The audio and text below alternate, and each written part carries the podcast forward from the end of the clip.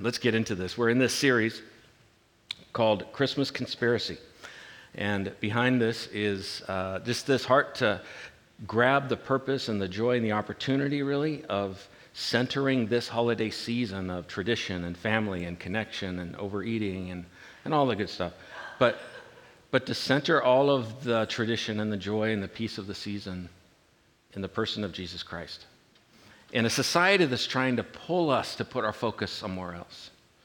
And the society tries to tell us, and even, and I say society, but it's really kind of the, the sinful nature of humans. And when we get together, we tend to forget certain things or we tend to congregate around certain shared insecurities and fears. And so we have this consumeristic mentality that just permeates this, this season. Um, and we want to invite everyone to uh, reject that notion and embrace the heart of Jesus this season. So we started last week with kicking off the series with an invitation to worship fully. Worship with all you are the love of Jesus Christ, the person of Jesus who came to earth to be with us. So worship fully. And we talked about how we are just, we by nature, if you look at the word worship and what it means, it's not just singing. We are by nature worshipers. We are worshiping something. The place we're putting our hope in, the thing we're looking to for identity, the thing that we kind of lean on to, to help us cope and, and have peace. That's what we worship. And we want to invite everyone to look at God and let Jesus be the thing that we worship with our life. He's who we put our hope in. He's who we put our trust in. He's who we put our identity in. He's who we invest in. He's who we share with others. Because that's where, that's the only eternal peace. That's the only place where we can find the peace and comfort and joy of the season that we're longing for. So, this week, we're going to invite you to spend less. Spend, worship fully and spend less. So, what does that mean, Mr. McScrooge? Spend less.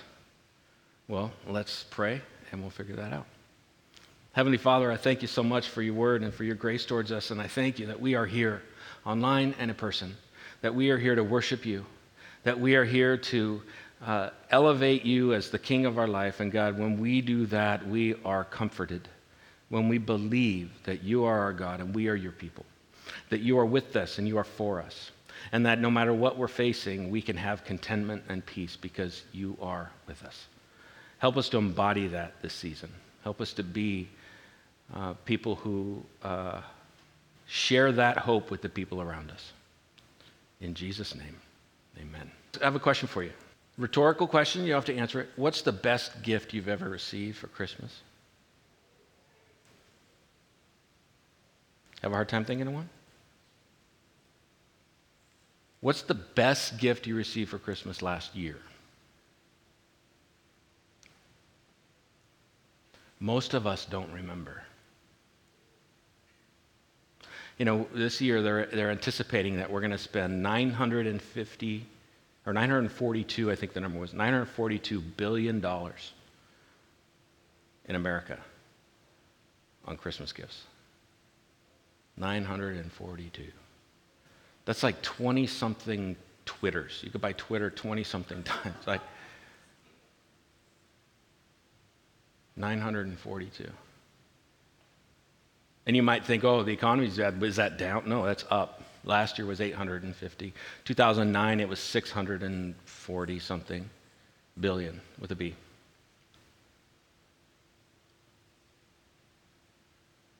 I wonder,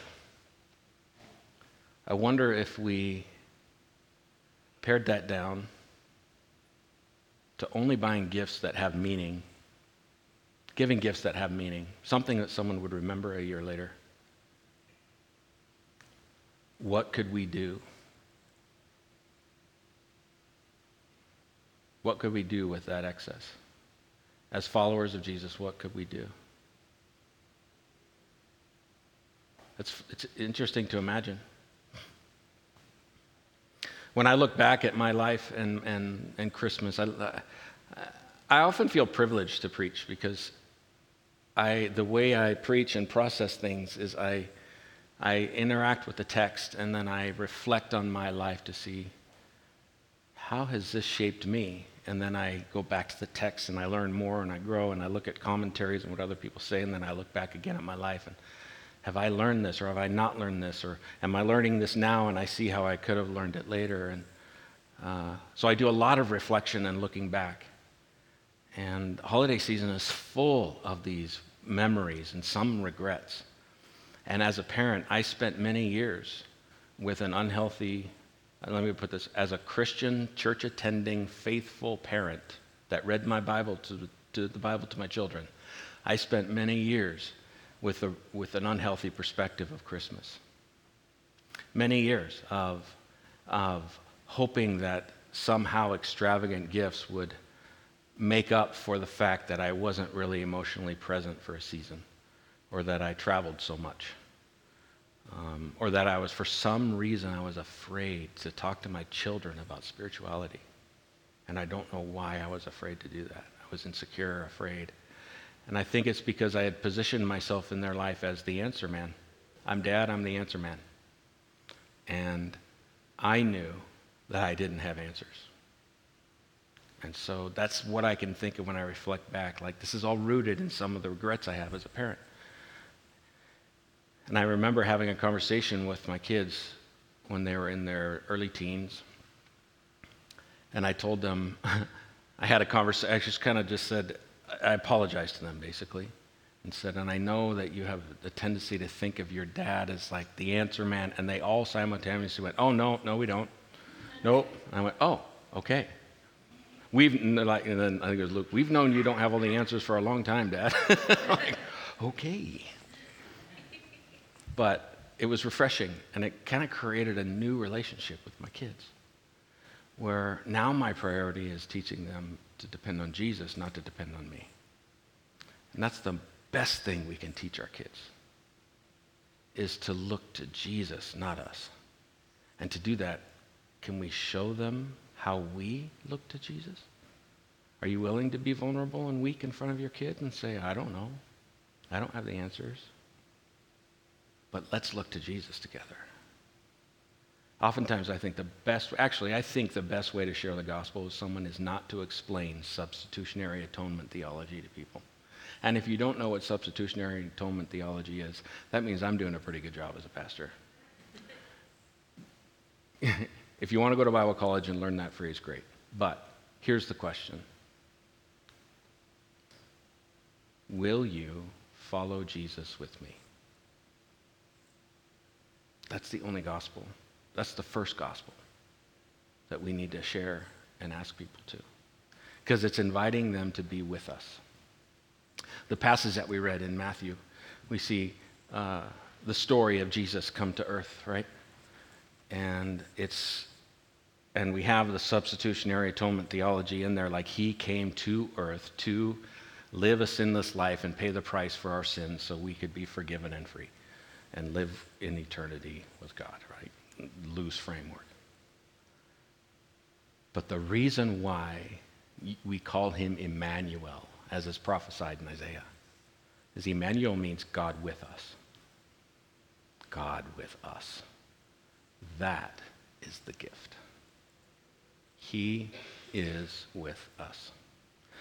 So when we are looking at spending less, there's a few questions I just want to plant inside of you to ask to discern how do I spend less and still have Christmas be meaningful? Ask this question What's the difference between a birthday gift and a Christmas gift? When you consider buying someone a birthday gift, what do you do versus when you're buying someone a Christmas gift? Is there a difference? Is there a distinction? Do you go about the process differently? Well, let's just say we want to make Jesus the center of Christmas. And the, the message of Jesus on Christmas, the baby Jesus, is Emmanuel, is God with us. Can we make our gift on Christmas be an expression that says, I am with you? right? I am with you. That's the gift of God that He gives us on Christmas. And so that's the question. Let's make Christmas different than birthdays. Let's make Christmas about Jesus. So when we give a gift, can we say, I'm with you? I tell you what, you guys gave Heather and I a gift. Pastor Appreciation Month. You guys took up an offering, and instead of giving us gift cards to a restaurant and a night out, which we appreciate, by the way, you decided that you were going to give your gift to the Revivify campaign. And Heather, if you know Heather and our heart, our life, our life's work for God's kingdom is Village Church. And when you guys said, we're going to give to Village Church, and for our care and for the Revivify campaign, this, that was a big, most, might be the most impactful thing in my 15 years in ministry. You told me, I'm with you. I'm with you. It's like, that's how it felt. And it was such a huge gift. We cried. We couldn't, we didn't even see it coming. And it was a gift. So I want to say thank you again. Like, because it was a gift that said, I'm with you. And boy, there nothing feels better than that. So when you're looking at gifts for your family and for your children, for your siblings, for your coworkers, ask the question is there a way that this gift can convey what Jesus conveyed to us? I'm with you.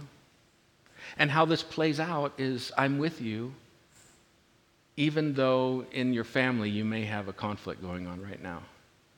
You may have someone who you feel estranged from.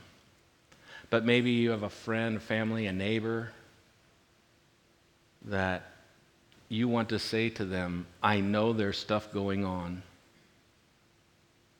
but there's a foundation that's deeper than our circumstances that says, I'm with you. So your gift can say that. And I, and I promise you, the key to giving that kind of gift doesn't mean spending more money. It means giving more of yourself, being more vulnerable, letting your heart be known. I don't know if you have traditions over the holidays. One of our traditions at, at New Year's at midnight, we dance, whoever's in the room, we dance together when the ball drops at midnight. And the song that we play is James Taylor Shower the people you love with love, show them the way that you feel. And that's my heart every year because sometimes there is brokenness in a relationship and we need to muster up the trust to shower people with love because it, it, it's scary to be vulnerable. It's scary to let our hearts be known. It's scary to say to someone, because you, you know, the moment you give someone that access to your heart, they can hurt you. But when we're thinking, if we can allow our hearts to go there when we're thinking about giving gifts, I promise you it will be spending less money. My kids know this. For me, on birthday, the gifts, my favorite gifts to receive are ones that are like inside things where we both enjoy something together and it's a reminder of that. Um, my son Luke and I love like great coffee and we like to go to coffee shops and I like to take him to coffee and he bought me a, a unique roast from one of my pro- favorite roasteries. It's like this connection that says I'm with you and then my daughter um, oftentimes my kids will give me a gift that says, hey, this is a coupon for a coffee date. It says, I'm with you. I want to be with you for you. Those types of things, if you reflect, like, aren't those the things that you really want? And I remember growing up having a weird, gross feeling about Christmas because it was so, it was so much about gifts and getting what I want. And I remember, I don't know if you remember this, but something, well, something surprising happened to me this year. I got in the mail this thing from Amazon, and it was a printed catalog. Did anyone get one? Like a print, just me? Great. Targeted marketing here. But it's a printed catalog with like gifts in it. and toys and gifts. And, and I had these flashbacks of when I was a kid of sitting on the floor with the Sears catalog open and circling things I wanted, or grabbing the newspaper flyers and putting them out on the floor and circling them and giving them to my mom. And I remember having this full anticipation that everything I circled I was going to get because I did the work of circling, right? And she's going to buy or give to Santa or whatever, and, but these are the things I can get. And I have those memories of Christmas like that. I have memories of going into what my mom called the larder, which is a very British way to say closet, and where she would hide all of our Christmas gifts that she thought we didn't know where. And, you know, we were, we were home alone a lot as kids, and you explore your home when you're home alone. And uh, I, would, I, I remember going and looking for the Christmas gift, and I remember telling mom I wanted an Atari 2600 video game console. You know, I'm an OG gamer. I have the uh, Asteroids high score on that console. But it, that year, it wasn't the console. It was some knockoff video game system from Radio Shack. And I remember being so mad for weeks leading up to Christmas. But I couldn't tell my mom because I'd out myself as, you know, I snuck in there and I looked. Do you have memories like that around gifts and Christmas? And, but the most meaningful gifts, I think, are the ones that somehow, some way, express that I am with you. Because Emmanuel, I am with you that's what Jesus did for us. Before we met Jesus, while we were yet sinners, Christ died for us. He says, in the midst of your mess, in the midst of your brokenness, in the fact that we are lost and, and we're all in process. Some of us are struggling with, with anxiety and fear. Some of us are struggling with depression. Some of us just can't kick an addiction and we're, we're, we, feel, we feel depression we feel worthless. We feel separated from God in some way. And given all of that, knowing all of that, God sent his son to be with us. So things don't have to be okay for him to be with us. And I think that's what makes the Christmas gift different than the birthday gift is that we are giving a gift to express I'm with you we have, and we, we even have all these traditions and norms around gift giving. Right? We wrap that so it's anticipation. And I specifically remember uh, one Christmas get, getting a gift from my uncle, and he was like, this was like the cool uncle, right? He treated me like we were cool buddies, and he was a race car driver, and, and he would give gifts. And, and I always anticipated his gift more than anyone's and it wasn't because he gave the biggest gifts. It's because, I, and I had to reflect on this like, why did I always anticipate my uncle's gifts? And I remember this one year in particular looking at this gift, staring at it, going, I wonder what that is. It's got my name on it, but it's wrapped in this wrapping. It's got a bow on it. I don't know what it is. And I'm sitting there anticipating, anticipating. And, and then there's a card, right? Our Christmas giving etiquette is we hide the gift so you don't know what it is, it, but it's right in front of you. That's a certain kind of torture for a kid, right? But there's a card. So, okay, what do we teach our kids about the card? Card first. Card first. You hear that all the time, right? Card first. Why? It's because I think gifts send a message. I think gifts are a tangible expression of, of a message. And we need the card to give the message context right? Because we read into the gifts. And I remember with my uncle, I was thinking, or, or I, what I think I was anticipating with my uncle is this. This is what my excellent, cool, fun uncle that I don't see very much, that I admire and look up to, this is what he thinks of me. Whatever the gift is, is what he thinks about me. And I desperately wanted to be with him and have his approval and to be like him. And he was a hero to me. So that gift represented what does he think of me? Now, this can go either way. I looked up online a, uh, a question and answer. One of them, the question was, What is some of the worst gifts you've ever received for Christmas? And if you want to laugh out loud, Google this, because there's some really funny ones. But this is one of the answers that came from a, a, someone who posted. Her name was Anne. She said, "When I had, uh, I hadn't lost all my baby weight yet from my six-month-old after childbirth, and my mother-in-law gave me a plastic pig magnet for the refrigerator, and it oinked every time you opened the fridge." From your mother-in-law. Isn't that great? What kind of message does that send? And here's what one of the replies uh, in encouragement of Anne was you, you know what you should do? You should print out an unflattering picture of her and use that magnet to hold up on the fridge, hold it up on the fridge, and then invite her over for dinner. Our, right? So our gifts send a message. We have to be careful with the messages that we're sending. And this holiday season, can we make that message about Jesus? And what does that mean? I didn't want to leave that in this religious, lingering thing about, about Jesus, because then you'd feel like you have to go to the Bible bookstore and overspend money on worthless gifts that have the word Jesus on them, right? Not talking about that. The essence of what God has said with the gift of Jesus to us this holiday season is I am with you.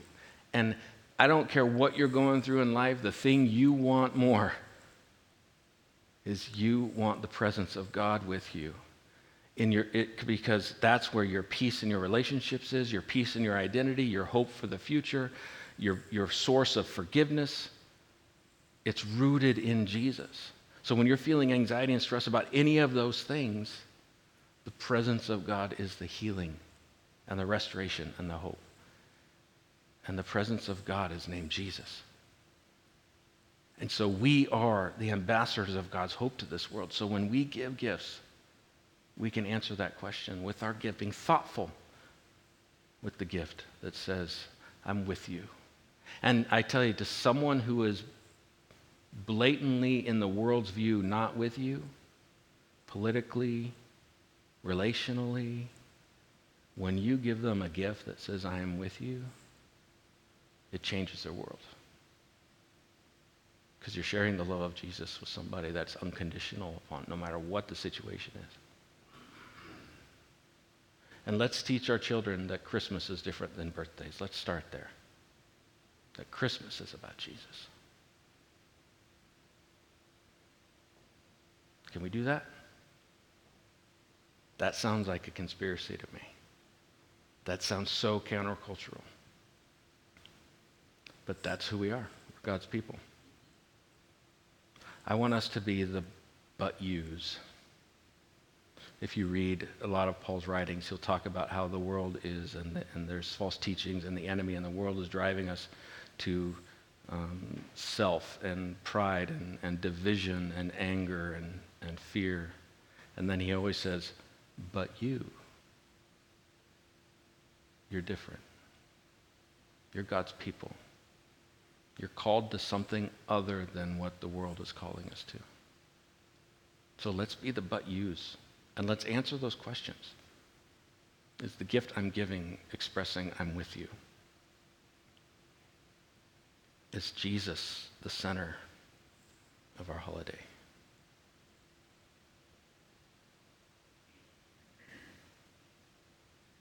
When I look back as an adult, I think there is no way I would ever want, have wanted my parents to go into debt to buy me the new Hot Wheels set.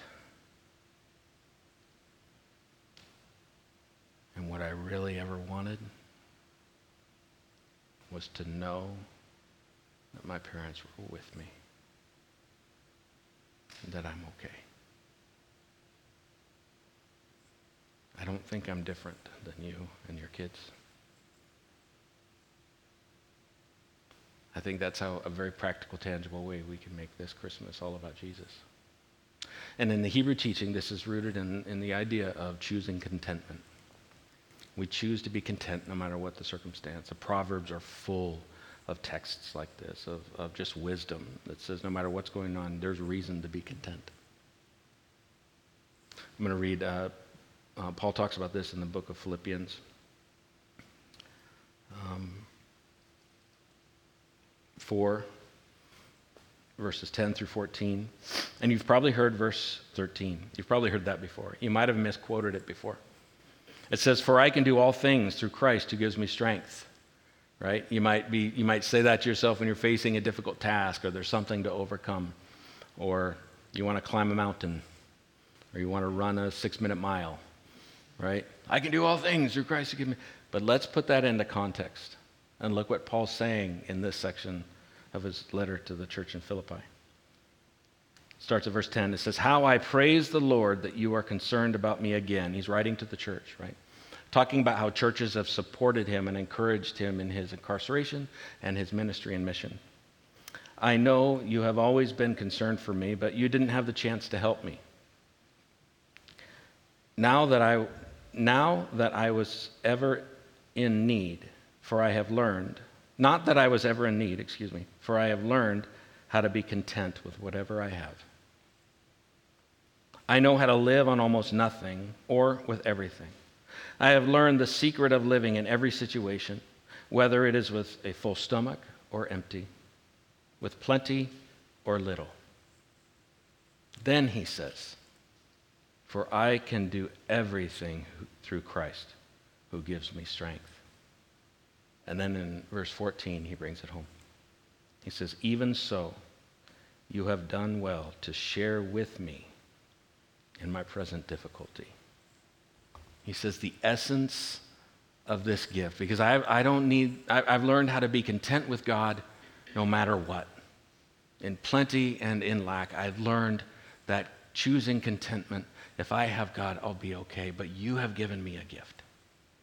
You have given me a gift and you have done well, he says, to share with me in my present difficulty. He says to the church in Philippi, You have told me you are with me. And that is well with me.